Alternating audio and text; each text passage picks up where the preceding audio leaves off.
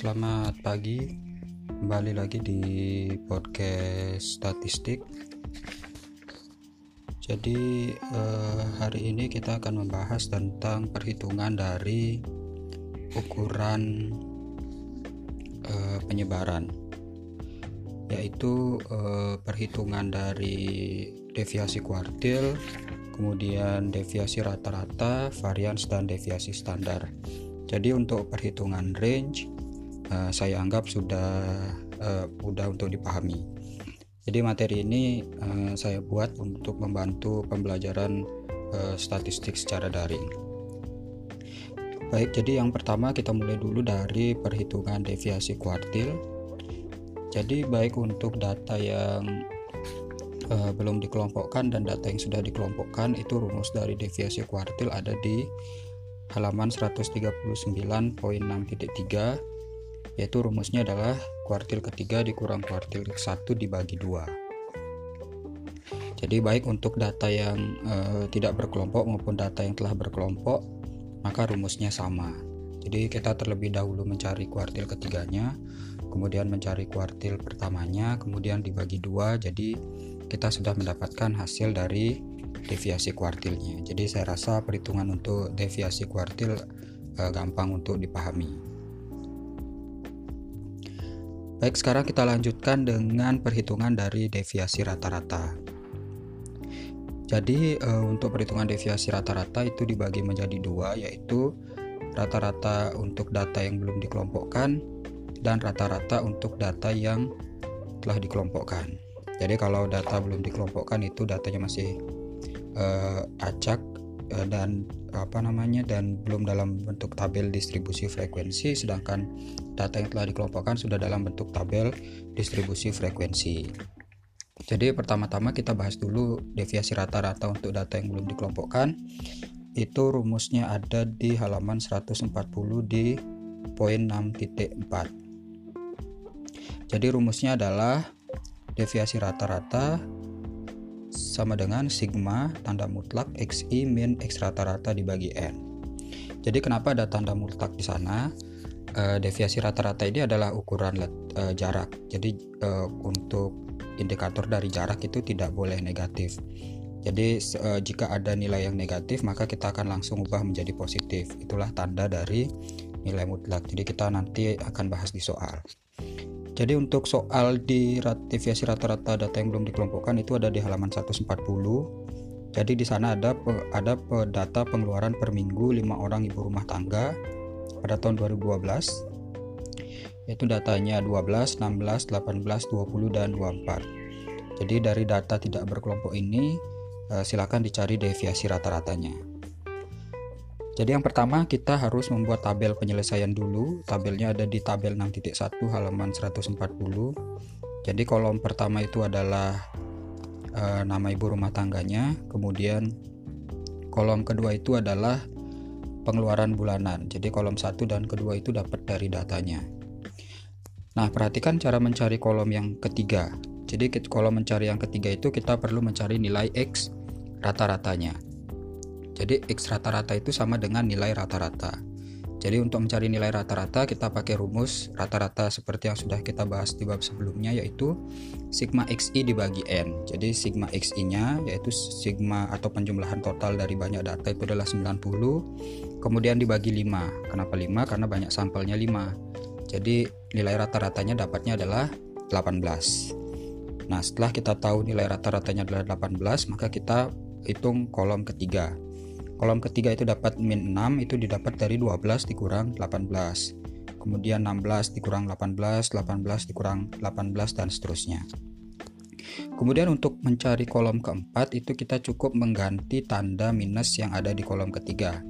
Karena itu tanda kolom keempat itu tandanya adalah mutlak, maka minus 6 itu kita rubah menjadi 6, minus 2 itu kita rubah menjadi 2, nilai 026 itu karena sudah positif kita tetapkan menjadi 0, 2, dan 6 sehingga sigma dari nilai mutlak xi dikurang x rata-rata itu adalah 16 baik setelah tabelnya selesai maka langkah berikutnya adalah kita memasukkan eh, nilai-nilai di dalam tabel itu ke dalam rumus 6.4 Jadi uh, deviasi rata rata-rata sama dengan sigma xi dikurang x rata-rata tanda mutlak dibagi dengan n. Sigma xi-nya itu kita dapat dari penjumlahan di kolom keempat itu adalah 16. 16 dibagi 5 n itu adalah banyak sampel menjadi 3,2. Jadi kita sudah dapat deviasi rata-ratanya yaitu sebesar 3,2. Baik, sekarang kita lanjutkan ke deviasi rata-rata data yang telah dikelompokkan. Itu rumusnya ada di halaman 141 yang poin 6.5. Perhatikan rumusnya eh, sama, masih ada nilai mutlak lagi, hanya di depannya itu ada frekuensi. Jadi simbol sigmanya setelah sigma itu kalau di data yang belum dikelompokkan itu tidak ada frekuensi, sedangkan di data yang telah dikelompokkan itu ada frekuensinya.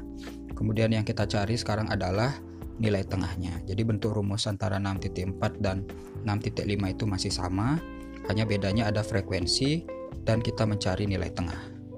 Mari kita lihat soalnya. Soalnya itu ada di halaman contoh 5 strip 2 ya. Silakan lihat contoh 5 strip 2 atau itu sudah contoh soal yang telah kita bahas atau langsung saja lihat di halaman 142 yang kolom pertama dan kolom kedua. Jadi itu adalah soalnya.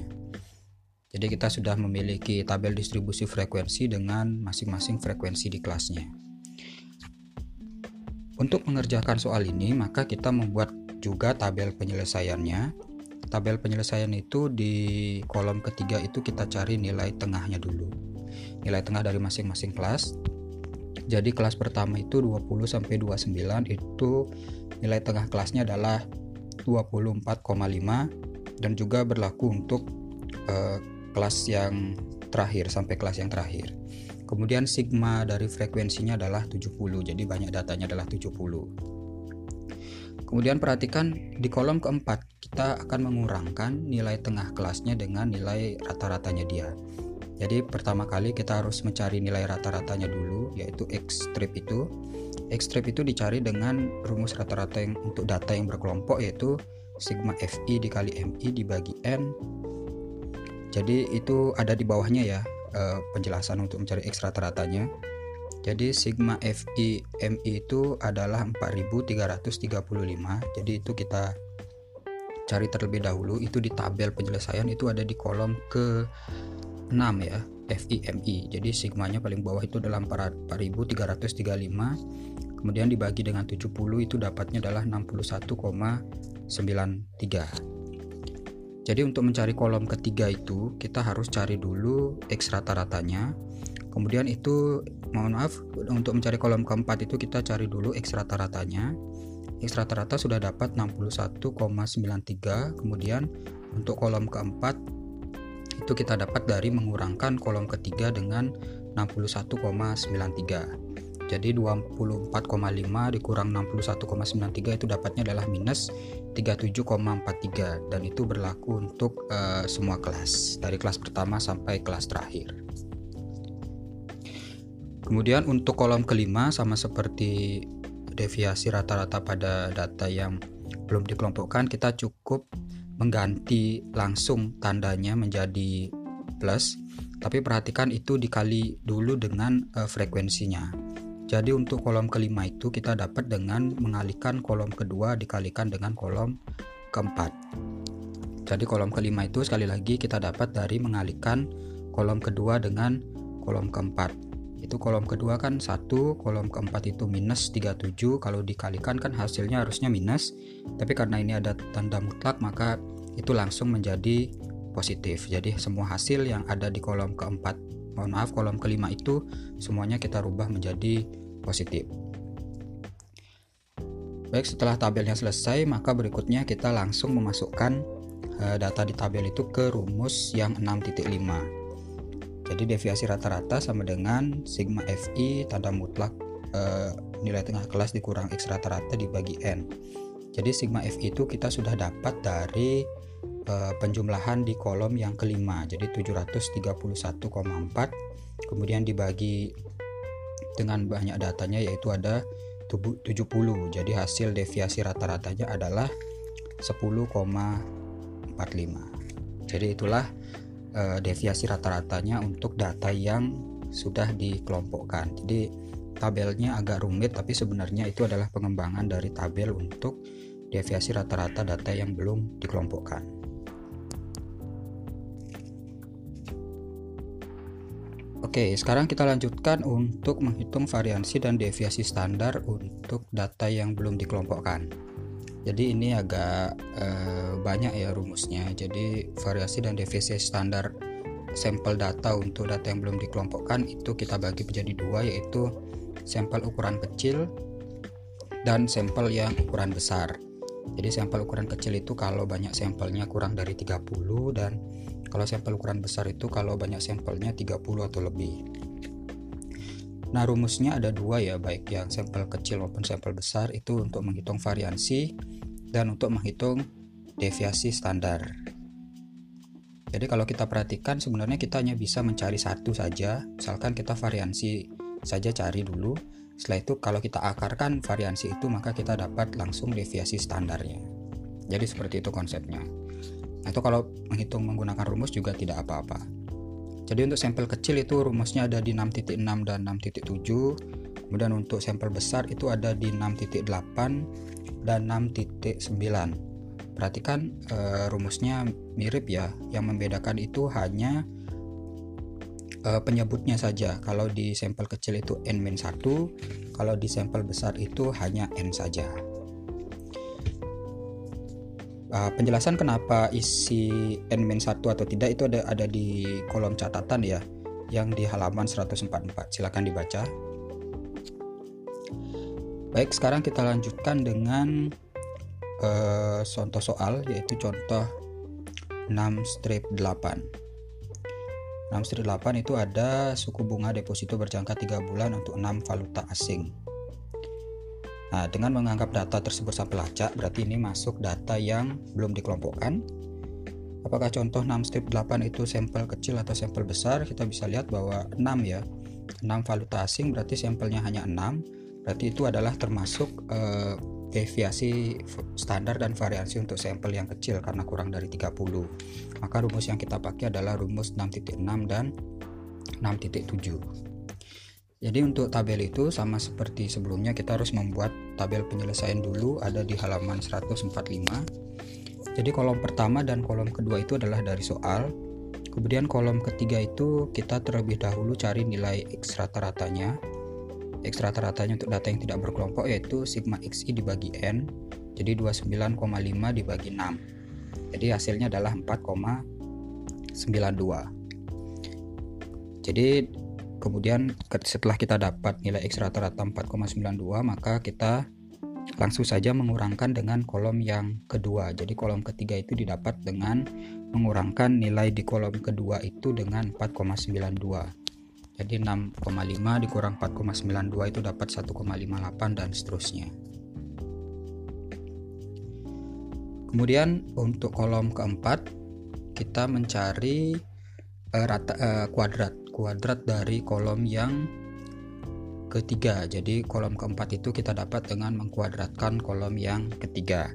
Dan jangan lupa kolom keempat itu kita cari sigmanya. Jadi sigmanya adalah 11,23.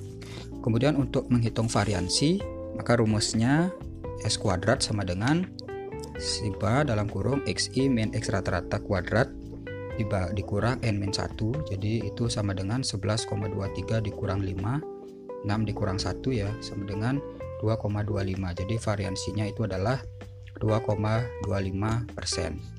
Jadi untuk deviasi standar dan variansi ini ukurannya adalah persentase kemudian untuk deviasi standar deviasi standar itu rumusnya sederhana ya akar dari S kuadrat itu adalah deviasi standarnya. Jadi untuk soal seperti ini kita bisa mencari dahulu variansinya, kemudian hasilnya itu kita akarkan saja maka akan langsung mendapat deviasi standarnya.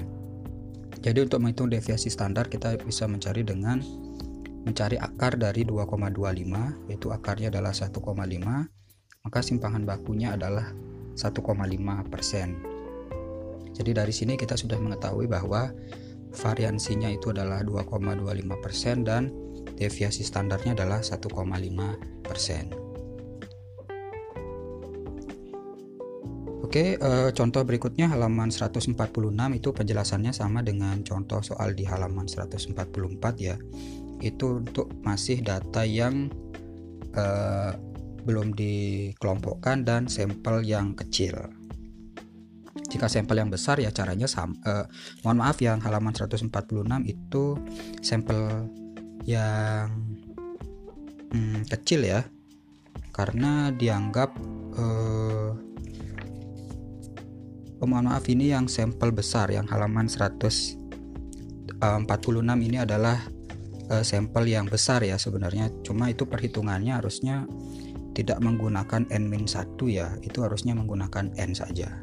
Jadi halaman 144 itu adalah sampel kecil kemudian halaman 146 eh, itu adalah sampel yang besar. Mungkin soalnya agak uh, apa namanya agak membingungkan ya itu 246 dan itu sebenarnya adalah kuantitas datanya. Jadi karena itu 30 maka sebaiknya kita kelompokkan menjadi sampel yang besar. Kemudian kita lanjutkan sekarang ke bagian yang terakhir yaitu variansi dan deviasi deviasi standar untuk data yang telah dikelompokkan ya. Jadi ini ada dua cara yaitu cara yang panjang dan cara yang pendek. Memang caranya agak agak rumit ya dibandingkan yang tadi. Kalau cara panjangnya itu dibagi lagi menjadi sampel besar dan sampel kecil kemudian cara pendeknya dibagi lagi menjadi sampel besar dan sampel kecil. Jadi seharusnya hasilnya sama baik mempergunakan sampel besar atau sampel kecil. Jadi eh, atau cara panjang atau cara pendek jadi silakan saja ya. Karena di buku di halaman 148 dan 149 itu sudah dijelaskan cara menghitung yang cara panjang dan cara pendek. Jadi uh, rumusnya tidak usah dihafalkan, cukup dipahami saja apa yang dicari. Misalkan saya jelaskan langsung di, dari tabelnya. Misalkan yang halaman 148 itu kita asumsikan soalnya itu ada di uh, kolom pertama dan kedua ya. Kemudian kolom ketiga itu kita mencari nilai tengahnya, kemudian kolom keempat itu kita dapat dari mengalihkan kolom kedua dan kolom ketiga kemudian kolom kelima itu kita dapat dengan apa e, mengalihkan nilai tengah kelasnya dengan X rata-rata. Jadi X rata-ratanya bisa dilihat di halaman 149 yang paling atas. Kemudian kolom keenam itu kita dapat dengan mengkuadratkan kolom kelima. Dan kolom ke 7 itu kita dapat dengan mengalihkan kolom kelima dikalikan kolom kedua. Jadi tabelnya memang agak banyak dan uh, sebenarnya untuk memahami tabelnya cukup dilihat eh, bagian-bagian uh, apa yang diperlukan di rumusnya. Jadi seperti itu penjelasan untuk halaman uh, eh, 148 jadi kalau sudah dapat apa standar variansinya kuadrat dari variansi itu merupakan deviasi standarnya. Itu yang cara panjang yang halaman 148 Kemudian cara yang pendek, cara yang pendek itu sama seperti mencari uh, nilai rata-rata kalau kita menggunakan skala ya. Itu kan soalnya sama yang halaman 148 dan 149. Jadi di misalkan perhatikan tabel yang halaman 149. Jadi kolom pertama dan kedua itu adalah soalnya. Kemudian kolom ketiga itu adalah uh, nilai tengah kelasnya Kemudian kolom keempat itu adalah skalanya. Nah, perhatikan skalanya kita taruh di kelas dengan frekuensi yang terbesar 25 itu adalah 0, kemudian di bawah 0 itu adalah plus 1 plus 2, kemudian di atas 0 itu adalah min 1, min 2, min 3, dan min 4. Jadi sama konsepnya seperti mencari nilai rata-rata untuk cara pendek ya. Kemudian kolom kelima itu kita dapat dengan mengalihkan kolom kedua dikalikan kolom keempat, kemudian kolom keenam itu kita dapat dengan mengkuadratkan kolom keempat dan kemudian kolom yang terakhir itu kita dapat dengan mengalihkan kolom kedua dikalikan dengan kolom ke 6 jadi kolom terakhir itu kolom ketujuh itu kita dapat dengan mengalihkan kolom kedua dikalikan kolom ke-6 jadi seperti itu tabel yang cara pendek ya. Setelah kita dapat ya berikutnya masukkan rumus seperti yang ada di halaman 150. Eh, Kemudian di halaman 151 itu ada variasi dan definisi standar populasi. Sebenarnya konsepnya sama dengan yang sampel, tapi untuk tingkat sarjana kita hanya pelajari yang uh, variasi dan definisi standar sampel saja. Jadi sampel kecil atau sampel besar, baik data yang belum dikelompokkan dan data yang uh, sudah dikelompokkan. Uh, baik, saya rasa penjelasan untuk perhitungan ukuran letak cukup, uh, maaf ukuran uh, penyebaran cukup sekian ya. Jadi silakan diidentifikasi bagian-bagian mana yang belum jelas dalam perhitungannya, kemudian ditanyakan dalam perkuliahan daring nanti. Saya rasa mungkin akan lebih banyak ditanyakan pada perhitungan deviasi standar dan variansi ya. Jadi silakan dicatat dulu dan nanti ditanyakan saat perkuliahan secara daring. Jadi demikian uh, podcast hari ini. Uh, semoga bermanfaat dan terima kasih.